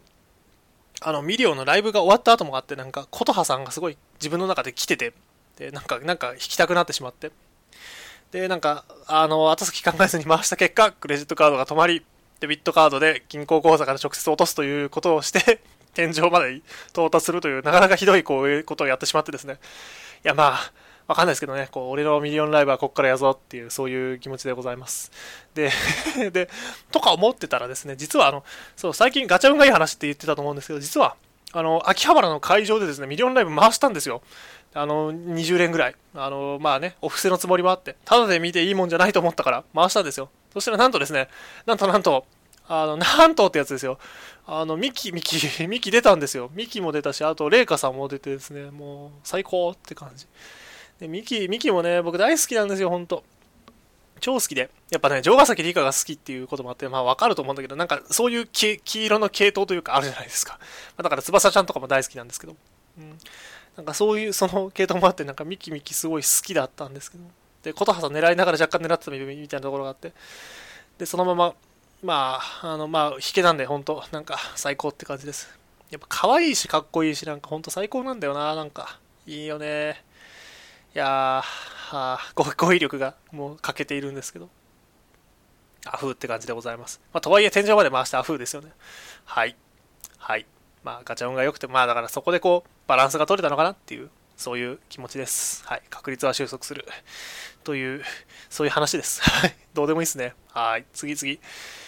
そう。あのこれはあの、なんかそういう話らしいっていうやつも含めてなんですけど、その最新の城ヶ崎理香さん情報っていうのがあって、実は僕最近本当忙しくって、もうなんかデレステも全然実は遊べてなくて悲しい感じなんですけど、なんか聞くところによるとですね、今やってるあの例の、あの、イルカの、イルカっていうか、あの、あれですね、夏 CD のあのメイン曲、タイトル忘れちゃった。銀のイルカと熱い風でしたっけ？確か。だったと思うんですけど、あれのイベントがまあむちゃくちゃ良いらしくって、主に何が良いかっていうと、うちの担当が出てるんですよ。城ヶ崎理香が出てるらしくってですね、もうなんか、で、しかもゆいちゃんと一緒にこう絡んじゃってるらしくて、結構買う。んで、もともとその、なんだろうな、まあ、そもそもあの、あれですね、お姉ちゃんと多分、あの、ゆいちゃん結構こう、関わってる部分が多くて、まあ、埼玉出身でギャルっぽっぽい感じだから、単純にその仲がいいっていうのもあったりするんでしょうけど、で、それに加えてなんか今回だからその、リカちゃんと2人でこう絡んでる部分みたいなのがちょっとあるらしくって、ワクワクしてるっていう感じです。まだ実は見せてなくてですね、ちょっとだからあるんで、まあ皆さんぜひご覧くださいっていう感じです。どうせ可愛いから。だってお前、城ヶ崎理科やぞ。城ヶ崎理科やぞ。もう なんか、もはやもうなんか絶大な信頼を置いてるんで、私はもう。もうなんか、いや、彼女なら絶対やってくれると信じてるんで、何か分かりませんけど。いやー、だから、なんか、最近でしかもあれですよね、なんか、こう、お姉ちゃん以外のそのとの絡みがやっぱ結構増えてきてる気はしていて。あのねカレンちゃんとかさあと川島さんとかとこうお姉ちゃんっぽい人が最近増え始めてるみたいなことをこう確かルームのセリフだったかなとかでも言ってた記憶があって。いやいや本当増えてくれていいなっていうふうに思っていたりします。やっぱこうお姉ちゃんからねこう話しててやっぱり自分の本当に自分のことをこうあなんだなはい、えー、すいません。あのちょっと今ブツッと切れてると思うんですけど あの、ちょっと今、宅配便が届いたんで、がっつりカットしました。いやいやね、まあ、城ヶ崎いかさんいいですよっていうそういう話です。で、まあ、なんでしょうね。これ、これまで、その、やってきた流れとは違う方向にやっぱ向かいつ始めてるアイドルだって私は思ってるし、なんかそれを今すごい楽しみで仕方がないっていうふうに思ってるんで。いろんな人と絡んでですね、いろんな人から影響を受けて自分のやりたいことを見つけていってほしいなっていうふうに思います。という、えー、うまいこと話をしてごまかしたんですが、はい。えっと、じゃあ、まあ、あとそうですね、そう、しなんですかね、次のライブか、あるいはその次か、あの、あれですね、SS3A ってやつですかね、なのか、その次なのか分かりませんけど、ぜひね、ファミリアツインで、あの、曲をやってほしいなっていうふうに思うわけなんですが、まあその時は来てくれるのか。いやー、やってくれるって信じてるよ、俺は。やってくれ、お願いだ。お願いだ。野女さんと2人で、野女さんとルルさんが2人で歌ってるところが見たいんだ。もう、で、ただ見たら俺絶対泣いちゃう自信しかないんで、もう、ほんと、ほんと泣くから怖い。うん、怖いっていう感じでございます。はい。で、あとそうですね、あの、ぜひあの SS3A のあのライブ、ライブじゃないですね、事前物販がね、今日までなんで、そう、ここでもね、あの、バンナムに媚びを売っていくっていう感じですけど、あのこのポッドキャスト配信当日、要は4月の1日までですんで、あのね、皆様ぜひともあの、お買い求めいただければ、ぜひその際にですね、ちょっとだけあの1100円ぐらい足してね、あの城ヶ崎理科のペンライトっていうのがあの売ってらっしゃると思うんで、あのポチポチッとね、カートに入れてあのお買い求めいただけると私はとても喜ぶんで、あのぜひそのようにしていただければというふうに思います。噛みましたね、最後ね。はい。という感じで、なんか今日は割としょうもない話もいっぱいしてしまった気はするんですが、まあ、ここでお開きという感じでございます。1時間18分ですかだいぶやってますね、今日も。うーん、なんか、話したいこといっぱいあったっていうのもあって、まあ、楽しいこともいっぱいあったから、今週は。今週というか今月は。いろいろあったので、まあ良かったのかなというふうに思います。まあ、ぜひ楽しんでね。まあわかんないです。皆さんこれを聞いた方がね、楽しんでいただけてるかは分かりませんけども。はい。というわけでございます。で、あ、最後にちょっとね、告知っていうか、まあ、どうなのかなわかんないんですけど、あのー、実はなんかいろいろあって、来週、来週？今週か？わかんない。7月の7日だったっけ？なんか七夕の当日にですね、実はあの、アイマスの、あの、エンジニアの方々が集まるところに行ってきて、ちょっと LT をしてこようというふうに思っております。なんか告知っていうとなんかあれですよね、偉い人みたいに見えるんで、なんか嫌なんですけど、ちょっとそこでこう、ね、あの、にわかで 申し訳ないんですけど、あの、まあ、アイドルこういうところがいいんですよっていう話をして帰ってくるっていうことをしたいというふうに思ってます。まあ、あの、もちろんね、だ、だ、誰にするか実はすごい迷ったんですけど、城ヶ崎里香さんで行こうと思ってます。結局、アイドルの大魔をするっていうだけになる可能性があります。本当はあの場ってあの、あれなんですよね、エンジニアの方が、なんか、アイマス関連で、なんか開発したものの話をしたりするとか、とかだったりするんで、まあ一応ダイレクトマーケティングもいいっていうふうに言われてはいるんですけど、まあなんか場を崩さない程度に楽しんでこう、えー、なんか話していければいいのかなっていうふうに思いますんで、まあもしもあの来る方いらっしゃったら、あのその際はよろしくお願いしますって感じです。なんか60人ぐらい来るらしいんで、ひょっとしたらあの、でなんかあの私が少なくとも知ってる方が2人いて、なんか私のポッドキャストを聞いたことがある方が少なくとも2人ぐらいいるいらっしゃるらしくって、まああの、その際はよろしくお願いしますっていう感じです。はい。まああのまあ、楽しくね、やれればいいと思ってます。まあ、城ヶ崎理科のね、良さをね、やっぱりこう、売っていかなきゃいけないと思うんですよ。そろそろ誕生日だし、4月30日。いやー、そう、あのそうですよ、今年も誕生日なんでね、まあ別になんか祝えるってわけでもないんですけど、ぜひあの、彼女に感謝をしたいと思います、本当に。いやー、というぐらいの話ですかね。はい。今日はそんな感じで、えー、終わりにしたいと思います。ちょっと長々と話しちゃって、なんかすごいですね。一人喋りで1時間20分は結構頑張った方だと思うよ、俺は。うん、台本そこそこ準備してるので、今日は結構頑張った方だと思います。まあ、次回ね、ちょっとね、どうかわからないんですけど、できるだけ早くやれればいいかなって思います。ネタ、まあ、っていうか、ネタができたらなのかな。うん。ネタができたらちょっとやりたいなっていうふうに思いますんで、ぜひともね、あの、まあ、また、えー、まあ、ここまで聞いてる方は多分次も聞いてくれると思うんですけども、ぜひお聞きいただけるととても嬉しいです。で、まあ予定としては多分2週間以内かな。うん、なんかその、アイマスの LT も出るには出るんで、まあ、出るんですけど、その次、うん、まあ、どうかな、その次の週か、さらにその次の週か、ちょっと先になるかもしれませんが、ちょっとスパンは今までよりは空くかと思います。あの、お仕事が忙しくなってきたりもしてるので、まあ、とはいえ、ちゃんとやり続けたいとは思っていますので、えー、まあ、これまでと引き続き、えー、まあ、お聞きいただければいいのかなというふうに、えー、お聞きいただければ嬉しいというふうに思っております。あとですね、Web 拍手、ポチッと押していただけると私とても喜びますんで、ぜひともよろしくお願いいたします。あー、まあそんなとこですかね。なんか、そう、いや、なんかね、正直ね、なんか他のポッドキャストってさ、なんか、こう、なんて言うんだろう。終わり方ってこういろいろなんかあるじゃないですか。こういい感じの終わり方とか。なんかないんですよね。あんまりうちのあのやつって。なんか好き勝手やってるだけなんで、ちょっとなんか締まりが悪いというか、なんか作りたいなっていうふうに思うんですけど。なんかないですかね？わかんない。何？アイマス最高って言えばいいの？こう。わかんないけど。なんかそれだとアイマスのポッドキャストになっちゃうからね。一応他のもちゃんと話するんですからね。私だって。わかんないですけど。なんか、そこはちゃんと大切にしていきたいというふうに思いますんで。まあ、何言ってんでしょうね。はい、わかりませんけど、わけわかんないこと言いましたが、今日はこの辺で、えー、終わりにしたいと思います。皆様お疲れ様でした。また次回の放送でお会いいたしましょう。それでは、お疲れ様です。